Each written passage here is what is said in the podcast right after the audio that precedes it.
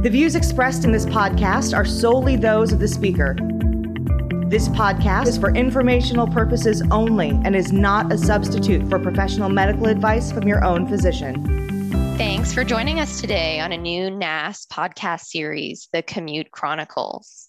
In this series, we'll be discussing the nuances of practicing interventional spine. The topics are designed to be casual discussions about differences in practice. I'm your host, Renee Rosati, an interventional spine fellow at Emory in Atlanta.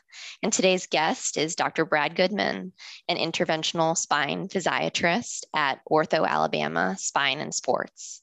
He has been fellowship director of the Ortho Alabama Interventional Spine Fellowship since 1997. Dr. Goodman, can you tell us a little bit about yourself, um, what you like to do professionally, as well as um, when you're not at work? Renee, uh, thank you for having me on. Um, uh, so, yes, I'm an interventional physiatrist. Uh, musculoskeletal and interventional medicine is something that I'm very excited about, both in the spine and in the appendicular system as well. Um, when I'm not when I'm not working, uh, I enjoy uh, playing sports and uh, hanging out with uh, my fiance and my family, and uh, sometimes I also do a little pottery. Uh, so. wow, do you do you throw it on myself. the wheel, or do yes, you do? Yes. Okay. Yeah, I, I, throw it on the wheel. That's yeah. a, that's an exotic hobby. That's so neat. Right. Well, thank you and for I sharing guess that. I like I guess I like to use my hands. I, I, think that's one of the things that attracts me to interventional physiatry is is is the procedural aspect uh, of using of of actually performing a procedure. So. Um, can you tell us a little bit about your your practice, how it's set up? You had mentioned earlier when we were talking that you see quite a few patients per day for procedures. So um, we have grown considerably over the last 25 years. Uh, when I started, we were uh, three orthopedic surgeons and myself. Uh, we're now 10 orthopedic surgeons, a rheumatologist. I have a partner, Dr. Malampati, who's also an interventional physiatrist. We have four fellows. Um, and really, we do the gamut of physical medicine and rehabilitation. We we run two rehab units in the city, so we still do inpatient rehab. We do lots of EMG and nerve conduction studies, uh, and uh, we have our own imaging, MRI, CT, X-ray, uh, and we we go to many surgery centers throughout throughout the city, and really provide the gamut of physical medicine and rehabilitation services.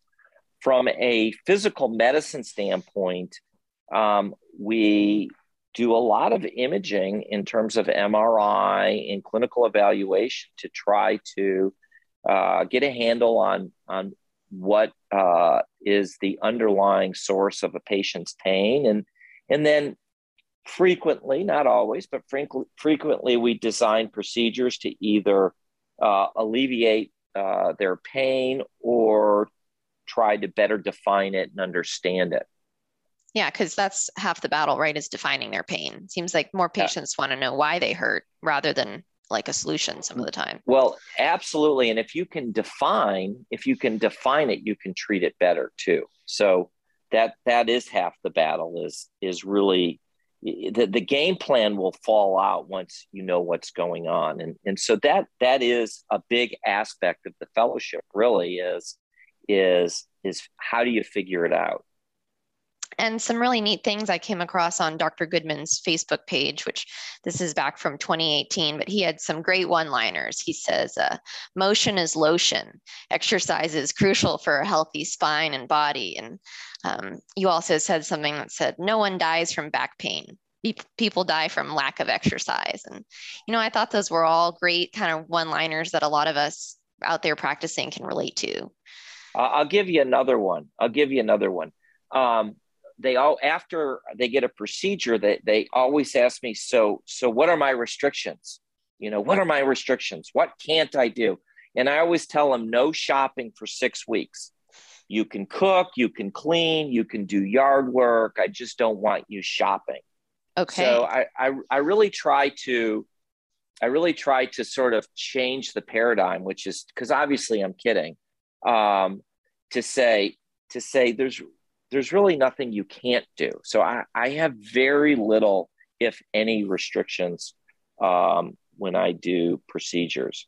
Okay. I want the whole purpose. The whole purpose of the procedure is so they can be active. So and it's nice because in the last 25 years we have switched from trying to figure out what their pain score is to what their functional ability is you know are they able to walk more are they able to golf what what functional activities are they able to do pre and post your intervention mm. yeah i think that's a unique mindset of a physiatrist since we look at like a person's overall function and i think your practice is unique in that you do interventional procedures but still do a lot of classic inpatient physical medicine work as well. Yes. Um, one interesting thing I wanted to talk with you about is specifically the management of a patient's pain with pills or medicine. You know, for the patient who comes in that says maybe they don't want a procedure, how does your practice manage um, giving out medicine? So, my personal practice is I don't do any medicine management.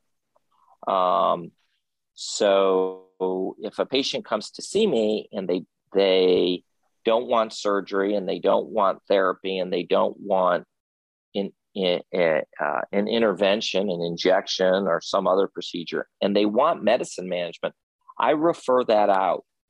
Um, but I don't do any medicine management. In fact, really, when it comes right down to it, Renee, I don't do any surgery either. I, I refer out people that need surgery to surgeons. Um, and I don't do any physical therapy either. I refer that out to physical therapists. Um, and I don't do any medicine management. And so my patients uh, know on the front end that that that is not a modality that that that I will be working with them on. So at what point do you tell the patient that? Do your your receptionist kind of tell them that? Is it on your website? How do you warn your patients? Well, that's a good question. Um, for for forever, I didn't really quote warn my patients um, because it is just known in the community that I don't do medicine management because I've been doing it 25 years. But but now just so there's no misunderstanding, I I put that on the front end. So when they fill out their intake paperwork, uh, I put that in bold letters on the front that that that we don't that I don't do medicine management. When you say medicine management, that can mean a lot of different things. Does that mean opioid prescriptions or does that mean meloxicam and Celebrex and gabapentin? It, it means all of that. Okay. It means all of that. Um, so, so those medicines, uh, the non-steroidals, for instance, uh, I am not going to be monitoring my patient's kidney functions. Um, so I, I feel like that would be better off handled uh, with their primary care doctor. Um, I don't restrict them from over the counter medicines, uh, but really any prescription medicine, I don't, I don't, uh, I don't work with them on. So most patients, when they come to you, they know they want an injection. Um, it varies. Many know they want an injection because I've been doing it for so long, and and then many need many want to define their problem better and see what their options are from an injection standpoint uh, but yes i would say that that fortunately uh, the people that are seeing me are generally aware that they're looking at some sort of injection by now Right. And it sounds great that you've established your reputation as this so long. Um, and that might be difficult for someone maybe my age coming out of fellowship and having to establish this as a reputation. Um, so how how did you end up practicing this way? What has your evolution been? Well, so that's a good question, Renee. So so so we have to, in a way, you and I have to debate the pros and cons of of using medicines to manage patients' pain. And naturally, when I started, uh, I I came out. I came from Emory in 1994. I did I did use some opiates and and various other medicines like Elavil and SSRIs. Uh, Neurontin and Lyrica did come out in the 90s, but but by and large, by and large, I found that um, that patients were not getting any better, uh, and they would end up with two problems. They would end up with their original problem plus now a dependency on whatever medication uh, that I put them on, and I wasn't seeing the functional benefits at all. Uh, so my experience was extremely poor in terms of medicine management.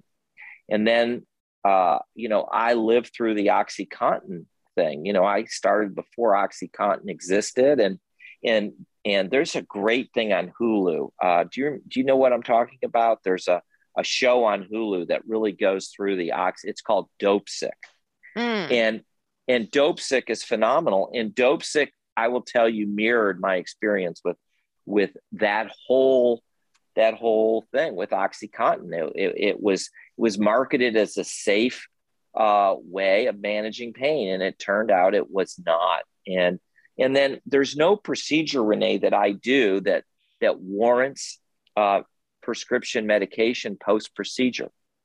So I do kyphoplasty.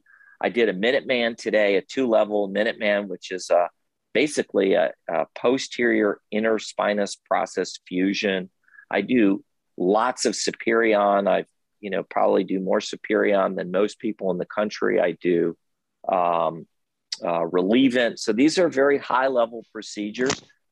My patients do not take any uh, medicine post procedure, nor need it, nor need it. So I guess my point to you, Renee, as somebody who's starting out, is you really have to determine hmm, am I really making a difference uh, by uh, putting these people on medications? Are there ways of managing their pain post procedurally without medications? And yes, there are. One is is to do a very good job with the procedure, where where you know your your technique is is perfection, and then and then also is is is is basically using ice if you need to, being mm-hmm. available the next day if they're if they're really sore in their back, so you can give them a trigger point injection or even a Toradol shot. I use a lot of Toradol in the office, and I have patients come in and they're in severe pain. I will get them in for a block within 24 hours. I mean, if if they're that if they're in that much pain and feeling like they need to be admitted to the hospital, I'm going to work them in immediately. So I am very aggressive at treating their pain to avoid them being going days and days and weeks on end without anything. Mm-hmm. Sounds like your practice is set up to be pretty flexible to squeeze people in. And you know, it not, is. not all practices have that kind of flexibility. So that's another unique thing about your practice when when when uh, when patients get started on opioids um, you know if they take it for a week the risk of addiction is let's say 6% they take it for two weeks it goes up to like 15% like the longer somebody's on a prescription opioid the the the risk of of addiction just dramatically goes up. So you know just avoiding avoiding medications that can get their hooks in patients you've got to be if you're if you're not going to manage the medicine you've got to be available to them so that so that you can help them in a crisis situation. Mm-hmm. listen i've had surgery on my arm. I had eight pins put in. Uh, i had surgery on my ankle. I didn't need prescription medicines. All i needed was anti-inflammatories ice toradol.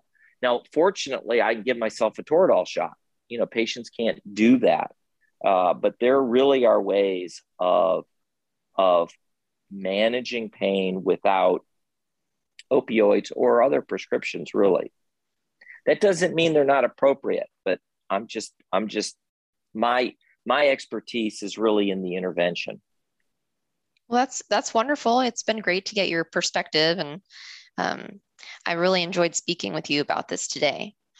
Renee, anytime. Thanks everyone for joining us on our episode today about pain medication management in patients who need interventional spine procedures. This was Brad Goodman as our guest today, who practices at Alabama, Ortho Alabama. And um, he's also the fellowship director of their PM&R Spine Fellowship. Um, thanks again for joining us on the Commute Chronicles. We hope to have you guys all tune in again. Have a great day.